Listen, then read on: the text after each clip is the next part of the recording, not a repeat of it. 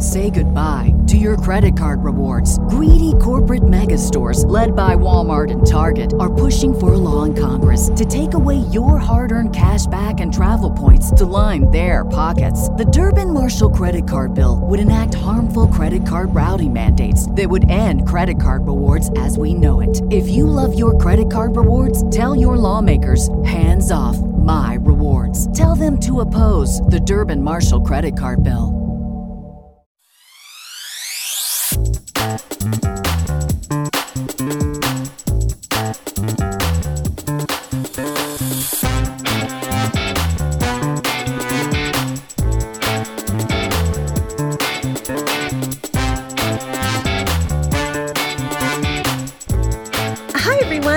Tuning in to the Postmodern Realities podcast from the Christian Research Institute and the Christian Research Journal. I'm Melanie Cogdill, managing editor of the Christian Research Journal. It's March 2021 and you're listening to episode 226, which is a conversation about the 2019 best-selling book, The Universal Christ, How a Forgotten Reality Can Change Everything We See, Hope For, and Believe by Richard Rohr.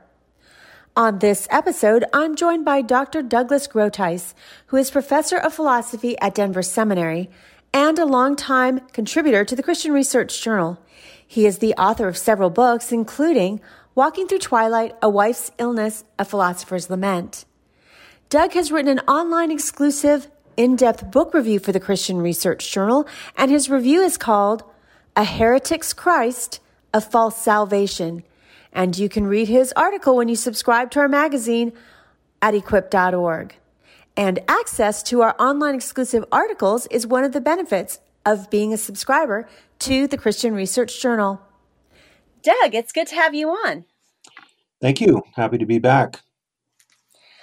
Well, as I mentioned, we're going to have a conversation today about Richard Rohr, who is a Roman Catholic priest, and people might have heard our episode recently on the Enneagram, and I would point people to that episode, which will be linked on the landing page to this one, where we talked a little bit about him there and you know that he has been around for quite some time and he is a Roman Catholic priest. But besides the fact that people, evangelicals, might know him from the Enneagram, what else can you tell us about Richard Rohr and his background? Well, he's a very popular author, not just among Roman Catholics, but increasingly among evangelicals. He's written, I believe, over 40 books. And in 1987, he founded something called the Center for Action and Contemplation, which is in Albuquerque, New Mexico. And he's been a strong player, strong force in what's called the contemplative prayer movement. Uh, Oprah Winfrey has interviewed him twice. If you Google him, you will find him everywhere, certainly. And uh, this book will be talking about the universal Christ. When I looked at it on Amazon, was listed number eight in Christology and number nine in Christian ethics.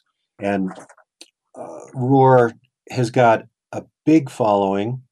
He's someone who is viewed as Christian, but very expansive in his Christian beliefs, that he doesn't want to limit truth to Roman Catholicism or even to Christianity. He believes that, that God is an active force throughout all of the world and all of the world's religions. So, on that score, he's very popular to people who don't want to be all that focused, or they might say narrow, in their understanding of God and salvation.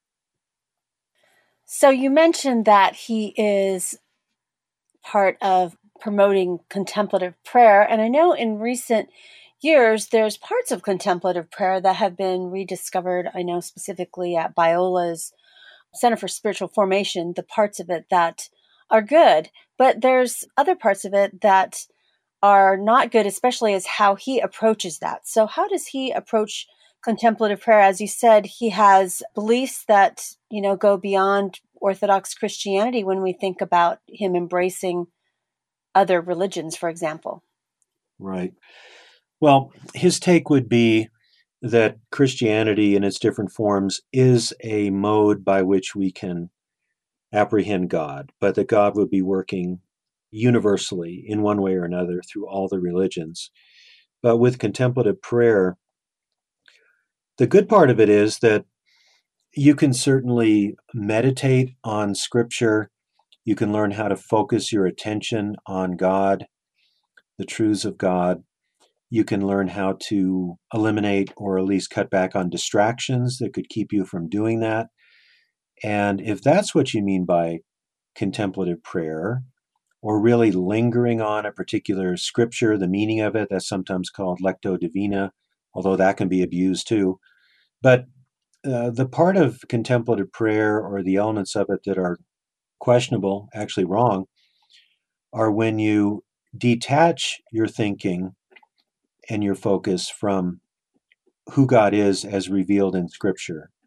Uh, there's one part of contemplative prayer, as some people teach it, where you just let go of your thoughts. It's like you put your thoughts into a stream and just let them go, and you become entirely passive to see what thoughts or images God would supposedly give you. And that's just not a biblical understanding of spirituality because God is a God who is personal, who is holy, who communicates through Scripture. And the Holy Spirit, Jesus says, is the Spirit of truth. He says that three times in the Gospel of John in chapters 14, 15, and 16. So the biblical model of sanctification is that all of us, our mind, our emotion, our will, our imagination, all of us should love God and should receive truth from God. But sadly, when you start to blend Hinduism, Buddhism, and Christianity, you can develop a form of spirituality that is what's called syncretistic. It doesn't take scripture and the God of the Bible as the final standard and the ultimate revelator it tries to blend and mix and match and mingle a lot of things. And whenever that happens, the essential Christian elements tend to be corrupted. Now, you can find some truth in other religions, certainly. I've been teaching comparative religion for over 30 years, and all truth is God's truth. But if there's a claim in another religion about the nature of meditation, let's say, that contradicts a biblical understanding of God and our awareness of God and how to discipline ourselves to know God better. If you find a hard contradiction, then you have to go with the scripture and not with something that contradicts it, something that undermines it, actually. So, why is his teaching so popular among Christians? I mean, obviously, he was quite popular in the Roman Catholic Church when he burst onto the scene, but increasingly, as you noted, he is finding resonance in his teachings with Protestant Christians. So, why do Christians across all traditions find his work compelling? I think there are several reasons. One is his style. I do not find it compelling at all, but he tends to write in a rather jocular, light-hearted, witty way. I think that appeals to people. Also, he's a a uh, Franciscan priest. So when you see him, he has his robes on and he has kind of a twinkle in his eye.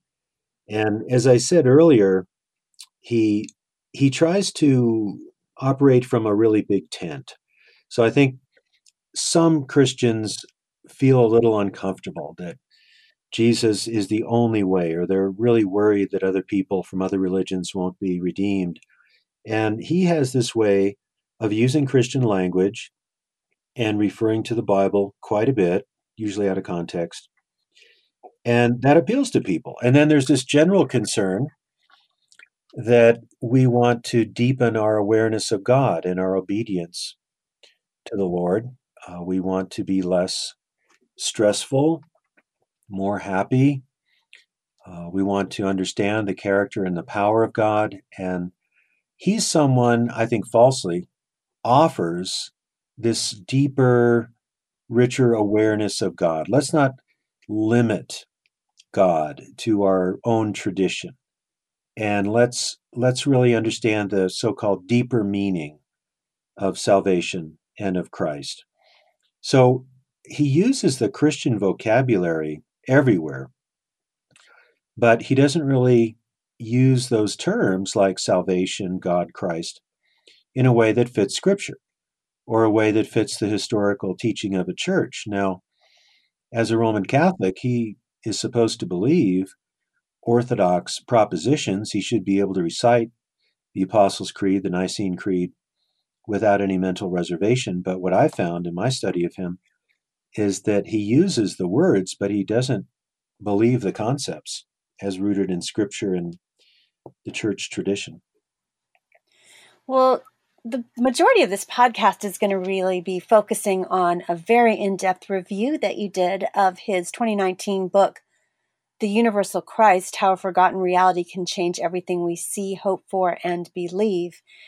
And it became a New York Times bestseller and now is even in paperback and so forth. And, you know, even Melinda Gates has endorsed this book. But in the book blurb, I think, you know, Christians would come across this and say, wow, I, I really agree with this. I mean, it, it says on the blurb, you know, he draws on scripture, history, and spiritual practice to articulate a transformative view of Jesus Christ as a portion of God's constant unfolding work in the world. And so I think a lot of Christians would say, yeah, I really want to know about Jesus Christ's work in the world. So, mm-hmm. and you know, the, the title is called Universal Christ. What wouldn't be good about a book like this? Well, exactly. It's very appealing because Christians know Jesus as their, as we say, personal Savior and as a person of history. But Christ is also the creator of the universe, John 1 1. The beginning was the Word, the Word was with God, the Word was God. All things are made through Him. Without Him, nothing that has been made has been made. So, John 1 1 and 2, actually. And you have language about Christ's universal presence and universal power throughout Scripture. You see it in Colossians 1 and 2. You see the Great Commission, Matthew 28, Jesus says, All authority in heaven and earth has been given to me. So with Christ, you have the particularity of Jesus, who is the Christ and the only Christ who ever was, is, or ever will be. But he is also more than just one single individual in the pages of history. He is God incarnate. So there is a universal aspect.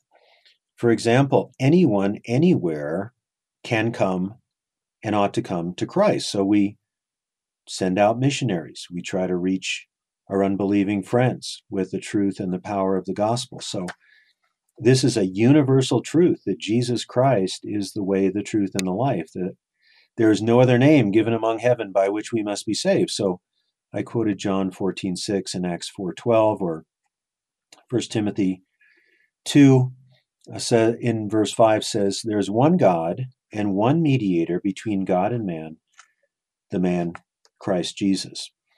Now, Richard Rohr comes along and he says, Our typical Christian understanding of Christ is too limited. We don't understand the depths of Christ. We don't understand the universal presence and power of Christ. So he is supposedly going to expand our knowledge of who Christ is. Now, it's interesting what his method is. I want to get to some epistemology here because I deal with this in the review. If we want to know what Scripture teaches about God, salvation, morality, anything, we should have a prayerful, humble, receptive attitude. And we should also be as logical as we can be. So, Scripture says that we ought to be transformed through the renewing of our minds. Romans 12, 2. And Peter says, uh, In your minds, be mature. So if I want to know what Scripture says about the nature of God, that God is one God, but the Father, the Son, and the Spirit are all divine, then I've got to think through exegesis, theology, and so on. Now it's interesting, given Rohr's background in contemplative prayer, which can marginalize the rational aspect, he says this especially as we begin you must allow some of the words of this book to remain partially mysterious, at least for a while. I know this can be dissatisfying and unsettling to your egoic mind, that is, E G O I C, your ego mind, which wants to be in control every step of the way. Yet, this is precisely the contemplative way of reading and listening, and thus being drawn forward into a much larger field and uh, larger is capital L, and field is capital F. Well, there's a warning sign right there. I mean, there's a whole group of red flags just waving in our face. Because the egoic mind, I mean, we have a mind, we have an ego. We should want to be humble and accept all the truth we need to know. And I don't want to be drawn into a much larger field. I want to know, and everyone should want to know, what God has revealed. How can we come to justified true beliefs about the Supreme Being, the Almighty, in relation to us? So, see, he's setting up the book in such a way that if you critically critique it along the way, you're not using the right method. You know, if you think what he says is unbiblical or illogical or even sounds heretical, and I think it is heretical, I use that word, we're probably just in our egoic mind, our narrow, limited self, not, as he says, the true self, the true self. So, you know, I'm going to go back to, if I just make one more point uh, from scripture here. Uh, contrary to Rohr, it is right and healthy to assess truth claims by logic and scripture. So consider the Bereans we hear about in Acts 17 11. Uh, Luke, the writer of Acts, says, They were of more noble character than those in Thessalonica, for they received the message. This is Paul's message. They received the message with great eagerness and examined the scripture every day to see if what Paul said was true. So that would be a good method for Richard Rohr. Whenever he says something, examine the scripture to see if what he says is true. And I found that often it is not true. You're listening to the Postmodern Realities podcast from the Christian Research Institute and the Christian Research Journal. Today's guest is Dr. Douglas Groothuis. He has written an online exclusive in depth book review for the Christian Research Journal about the Universal Christ by Richard Rohr. His article is called A Heretic's Christ a false salvation. You can read this review if you're a subscriber to our magazine by going to equip.org and accessing it. Access to our online exclusive articles is one of the benefits of being a subscriber to the Christian Research Journal. You can subscribe at our website, equip.org for $33.50. And we'd invite you to go on over to our website because you can access hundreds of resources there, whether it's video, audio, or many decades worth of articles. But for these particular recent online exclusive articles, you do need to be a subscriber to our journal. Now, there's other ways you can partner with us, and we would appreciate it if you would rate or review this podcast, particularly at Apple Podcasts or wherever you get your podcasts. And the other thing you can do to thank us for this content, which is brought free to you, is that we would invite you to tip us for our content. It's easily done at equip.org under magazine and postmodern realities at the drop down menu you can go to any of the landing pages and you'll find a link there where you can tip us for this content. And thank you for your partnership because your partnership helps us to be able to partner with our writers who work for us by providing all this great content and we do give them a remuneration for their work for us. They do not write for us for free. And so subscribers who invest in a subscription with us they are helping us to pay our writers and give all this great content. But again, our website is not under a paywall, so feel free to browse many of our past articles from years ago, and they are all still very relevant today. And thank you for your partnership. So, you were talking about how he's describing who Christ is because you said that he thinks that our understandings of who Jesus is is limited. Do you think that's the main reason why he wrote this book because we are not understanding in his mind fully who Jesus is or are there other reasons why you think mm-hmm. he you know unpacks what he believes in this book? Well, I think that's it. He wants to appeal to what he calls perennial wisdom. And this is a school of thought which is not biblical. It's called perennialism. And the idea is that God is equally revealed and equally present in all the major world religions. And that God is really not a being distinct or separate from the world, but he is the world, he is the universe, or he is the inner essence of the universe. So this is called pantheism. Everything is God, everything is divine. Or it might be something called panentheism, which means that the world is in God and God is in the world, and they're constantly interacting in one way or the other. So let me quote him from page 22. No one religion will ever encompass the depth of such faith in God's love. So he seems to be saying that Christians need to understand what other religions say about God's love, or that our Christian understanding from Scripture and tradition, ultimately Scripture, is not really adequate. And that just flies in the face of uh, the great teaching of sola scriptura that Scripture is the final test for every truth claim to which it speaks, and also the sufficiency of Scripture to tell us what we need to know to find God and to serve God and to love our neighbors. So he wants to draw on this perennial tradition. And he says this on page 16 There is only Christ he is everything and he is in everything. Well, that's pantheism. There is only Christ. In fact, he claims here, Rohr claims, to be quoting Colossians 3:11. As there is only Christ, he is everything and he is in everything. And I challenge our listeners to go to any translation of the Bible and you won't find that. It has to do with the supremacy of Christ, the universality of Christ, but it doesn't say there is only Christ because the very idea of the incarnation is that God came into the world at a point of space and time. In the beginning, God created the heavens and the earth. The Logos was there at creation, creating, John 1 1 and 2. So there is not only Christ, Christ is the second person of the Trinity, to use theological language, and he does have this universal power and presence, but I am not Christ. I belong to Christ.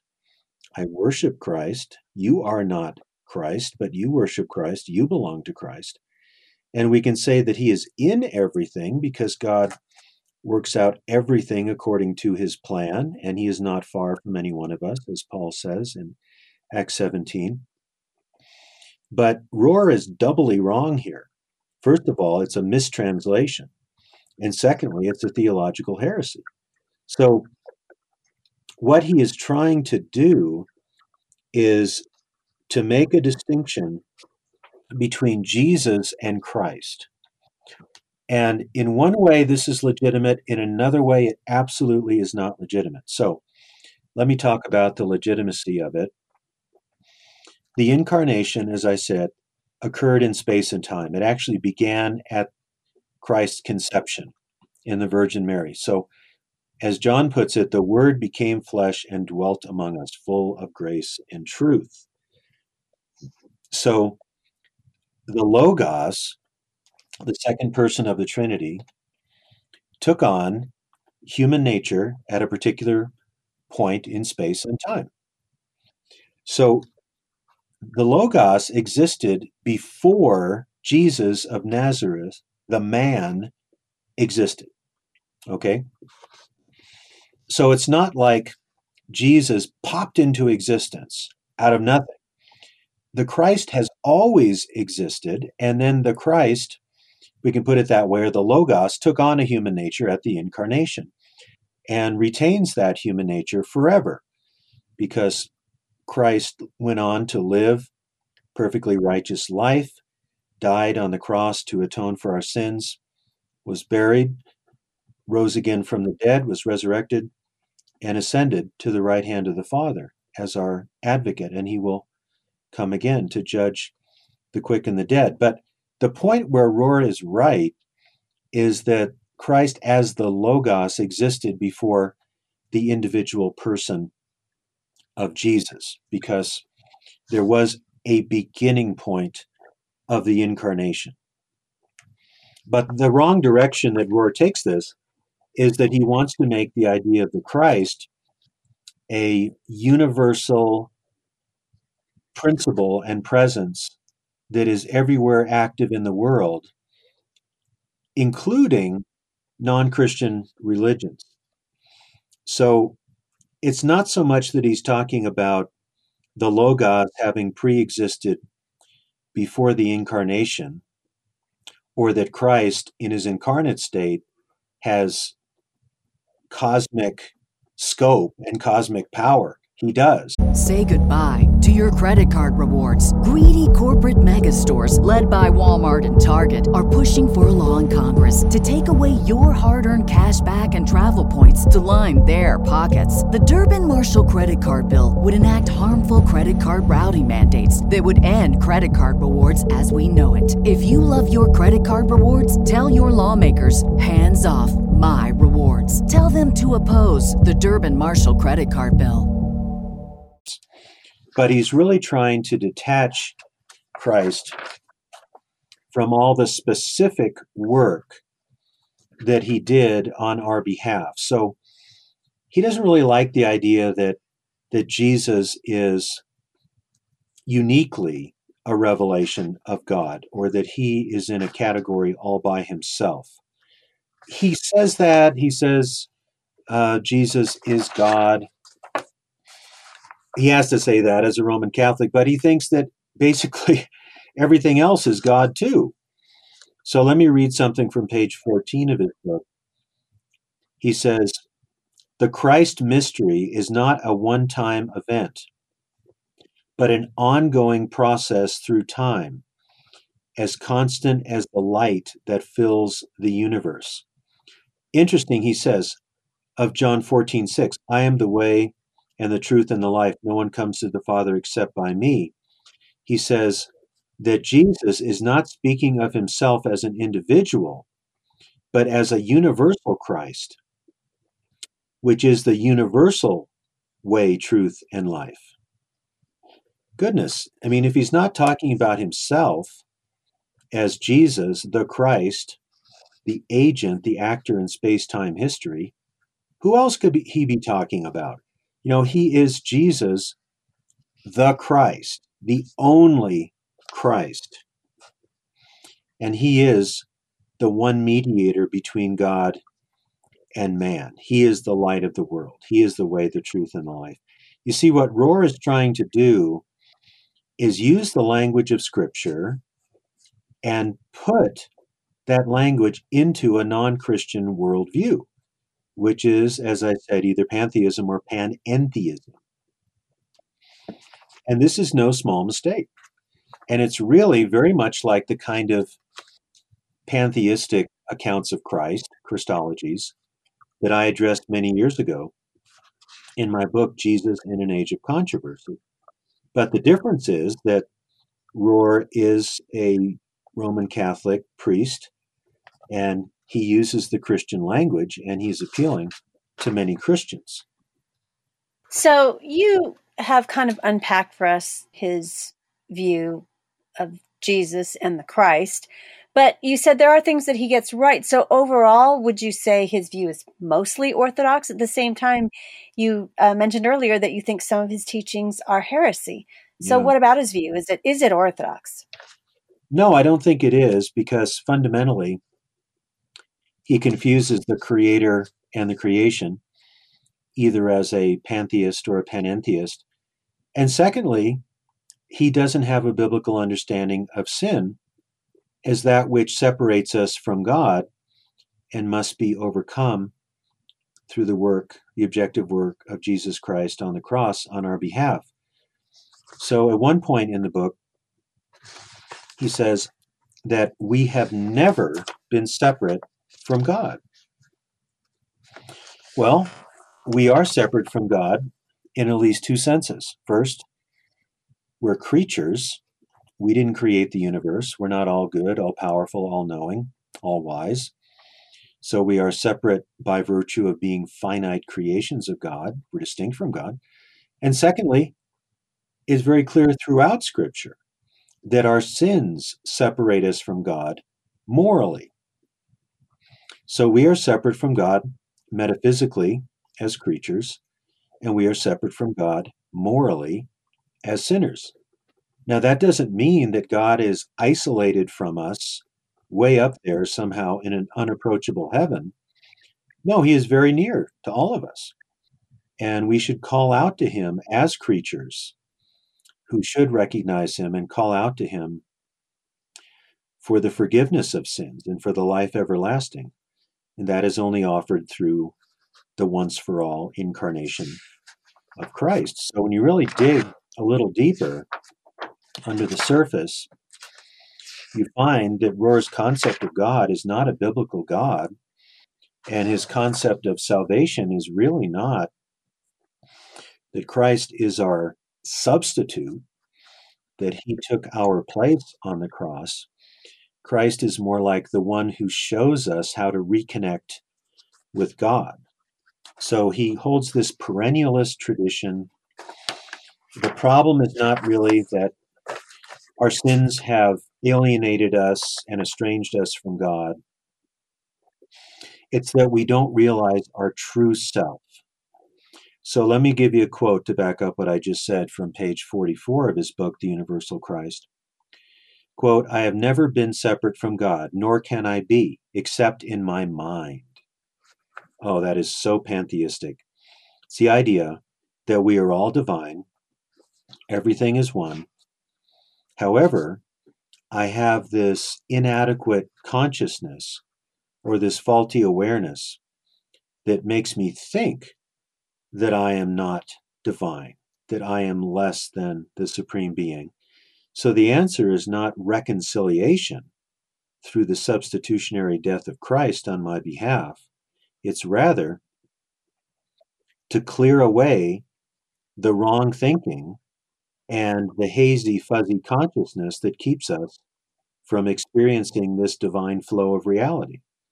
So I think uh, the whole flow of scripture is against Rohr's ideas. But let me give you Isaiah 59 2. Quote, Your iniquities have separated you from your God. Your sins have hidden his face from you, so he will not hear.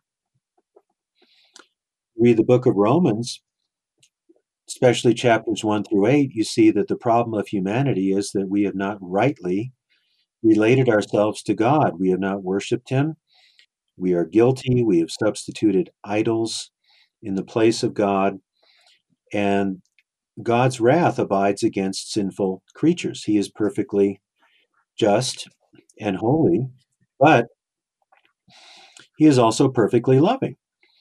So, this is what makes up the cross because the death of Christ has to do with him paying a debt we could not pay and him taking the punishment that we deserve and that this work reconciles us to God. We're given a new life through the work of Christ, that we are in union with Christ, that we are born again, our sins are forgiven, we're given the perfect righteousness of Christ. He takes our unrighteousness and he gives us his righteousness, the great exchange.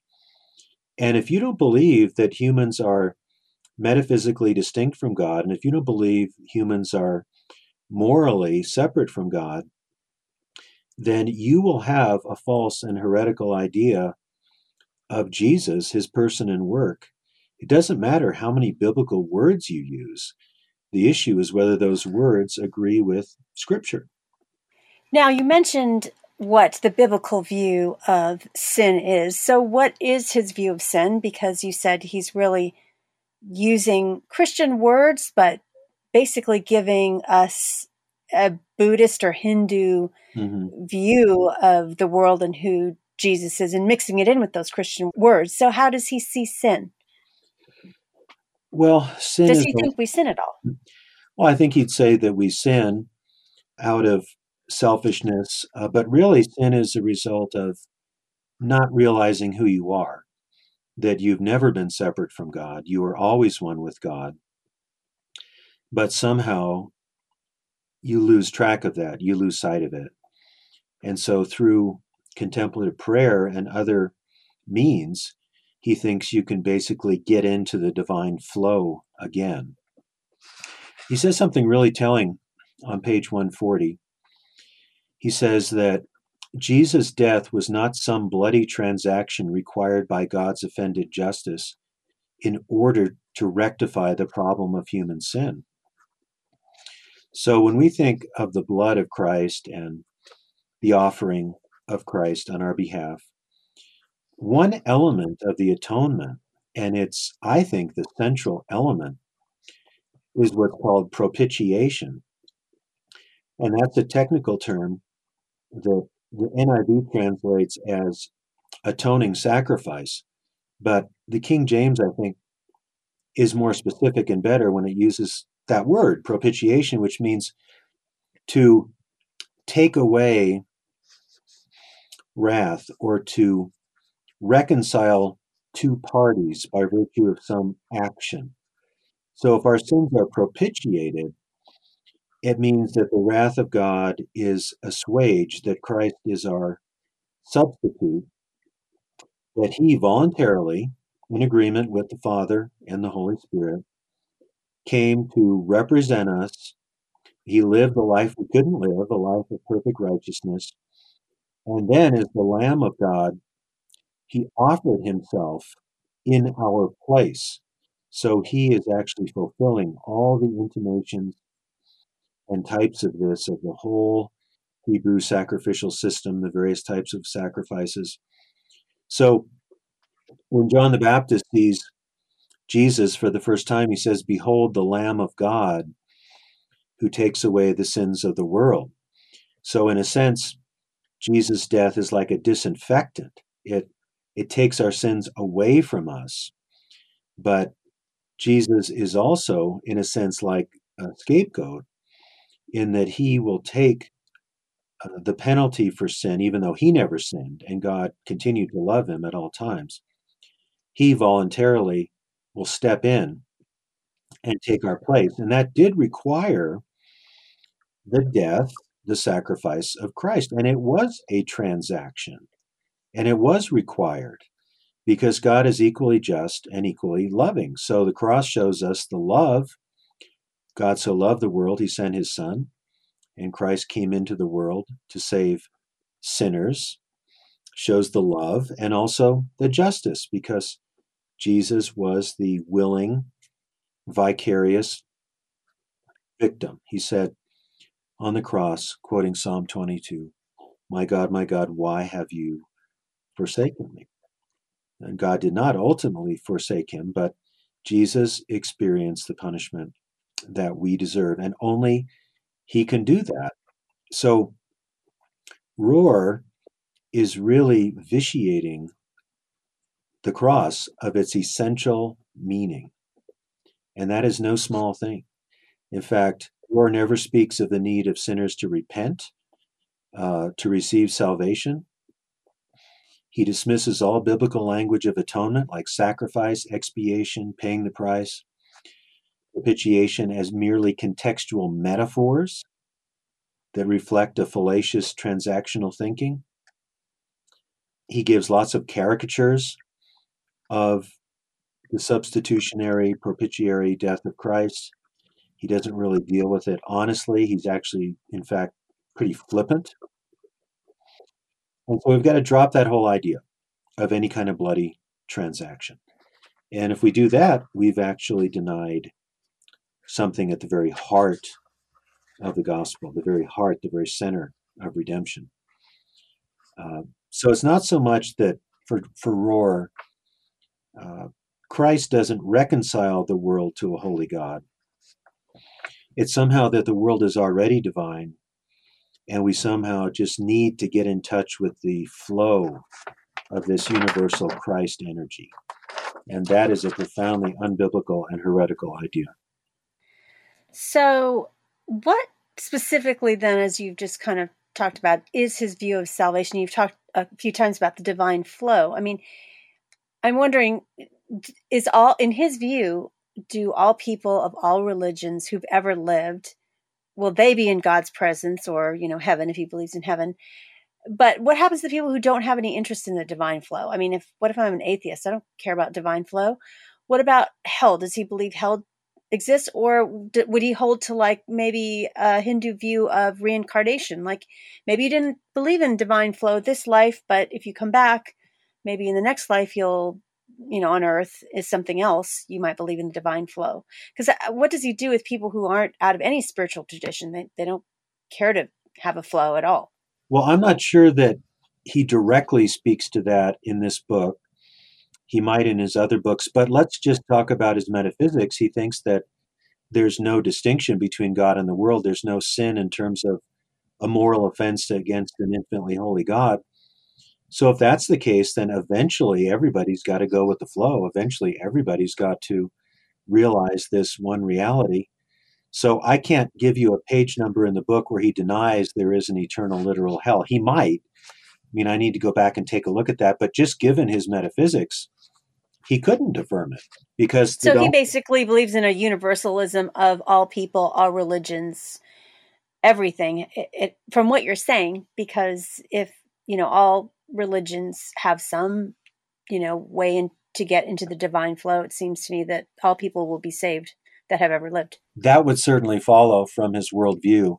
But see, I don't know if he necessarily says that everyone is saved. Maybe he just puts that, you know, in the realm of mystery or something like that. He's got a lot of references to hell. I can give you one quote. This this is pretty helpful. So Rohr does say that hell, which is not a geographical place but a very real state of consciousness, all rewards and punishments must primarily be seen as first of all now and inherent in good and bad behavior. So you see how he wants to make hell really a state of lower consciousness, not a place of eternal punishment because we have failed to be reconciled to a holy God. So I wonder what happens to people after they die then. They just if you didn't get in with the divine flow, you just your consciousness ceases to exist. You're not an eternal being of any kind. I'm not sure what his take would be on that, but I just found another reference. He says that we do not understand the metaphors of hell or purgatory. So I think where scripture scripture doesn't teach purgatory at all, but where you have references to divine eternal punishment, Rohr would want to make those into metaphors for states of consciousness. That fits his overall worldview. So, given that everything is divine or everything is pulsating with the divine, sin is not a separation from God, then there's no place for hell. You know, there's no room for it, essentially, in his worldview, which would go against the teaching of Jesus. No one taught more about the dangers of losing your soul and of eternal punishment than Jesus. Uh, but Rohr is way more interested in this universal Christ energy than he is on the specifics of what Jesus taught. So, you know, you did mention it a few times, as I said earlier. So, do you really land on the view that you would call the majority of Richard Rohr's beliefs heretical, even though he is, you know, still an ordained and practicing Roman Catholic priest? Yeah, I do.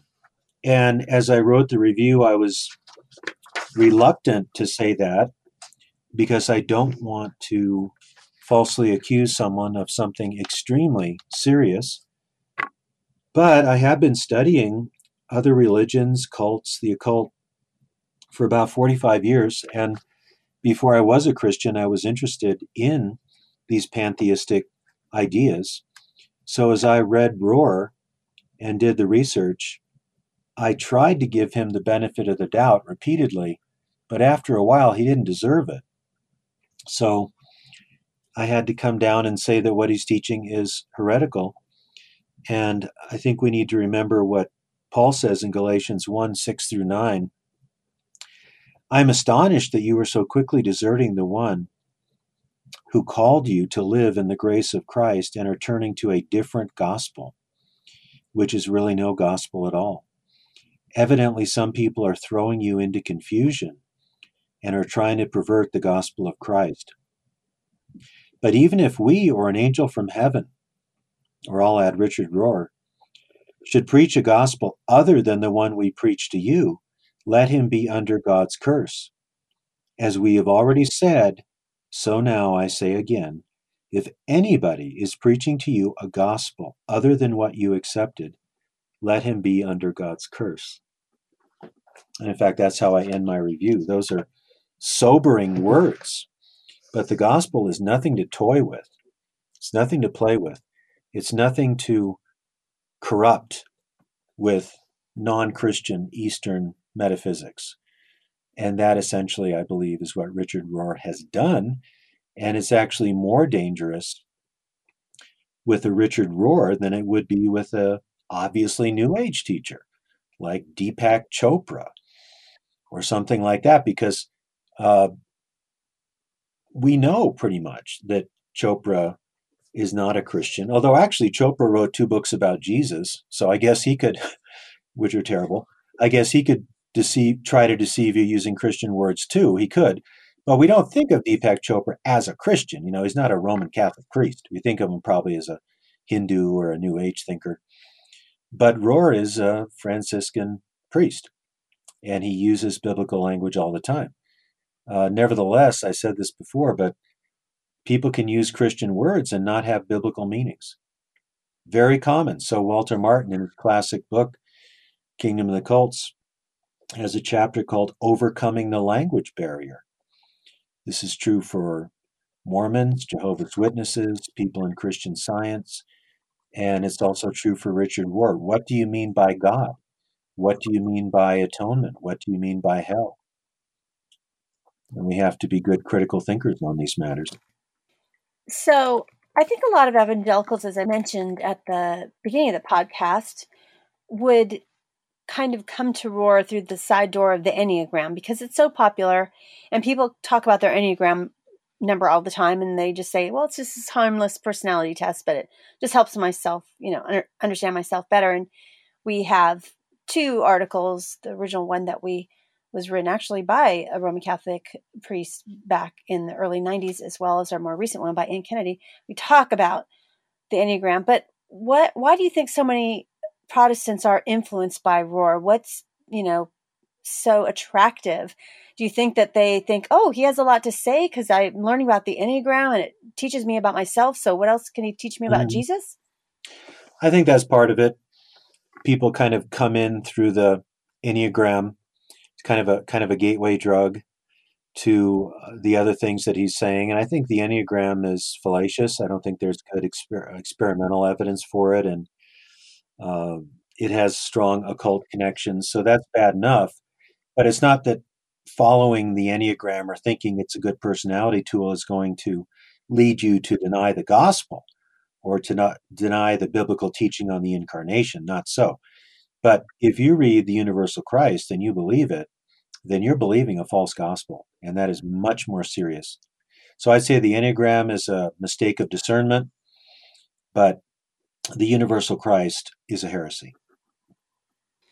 Well, finally, on a much lighter note than heresy, I have some fun rapid fire questions for you. So it's been snowing a lot across the country. And what do you prefer more, rain or snow? You don't have to shovel rain, so I prefer rain. And because it's snowing, what do you like to wear over there in Colorado? Do you prefer sweaters or sweatshirts? Probably sweatshirts, yeah. And at the grocery store, do you go through self checkout or are you a regular checkout person with a cashier? I don't go to the grocery store anymore because of COVID. I have my wife do it. But uh, I kind of like to talk to people. Uh, I know some cashiers at various stores. I enjoy talking to them. So it depends. I'd say both and. Well, thank you, Doug, for being a guest on the Postmodern Realities podcast. Well, you're welcome. Thanks for having me. You've been listening to the Postmodern Realities podcast from the Christian Research Institute and the Christian Research Journal. Today's guest has been Dr. Douglas Groothuis. He has written an online, exclusive, very in-depth book review of the Universal Christ by Richard Rohr. You can read his article called A Heretic's Christ – of False Salvation, which is one of our online exclusive articles. If you are a subscriber to our magazine, you can access that article at equip.org by logging into your account. And access to these online exclusive articles is one of the benefits for being a subscriber to the Christian Research Journal. And thank you for listening. We'd like to connect to you, so please subscribe to the Bible Answer Man YouTube channel and join in the conversation in the comments section and in the live chat when we have premiere videos. Please follow the Bible Answer Man page on Facebook and on Twitter. You will find us at Hank Hanegraaff, Bible Answer Man, Christian Research Institute, and Christian Research Journal, as well as on Instagram at the Bible Answer Man account. You won't want to miss every Monday through Friday at 6 p.m. Eastern when we live stream the Bible Answer Man broadcast, hosted by CRI President Hank Hanegraaff at our website, equip.org. In addition, please subscribe to the Hank Unplugged podcast. Hank gets out of the studio and into his study and engages in in-depth, free-flowing essential Christian conversations on critical issues with some of the most interesting, informative, and inspirational people on the planet. You'll want to head on over to equip.org because there you're going to find thousands of free resources for you in articles and past broadcasts, our podcasts, and videos. And thank you for all the ways in which you partner with the Christian Research Institute.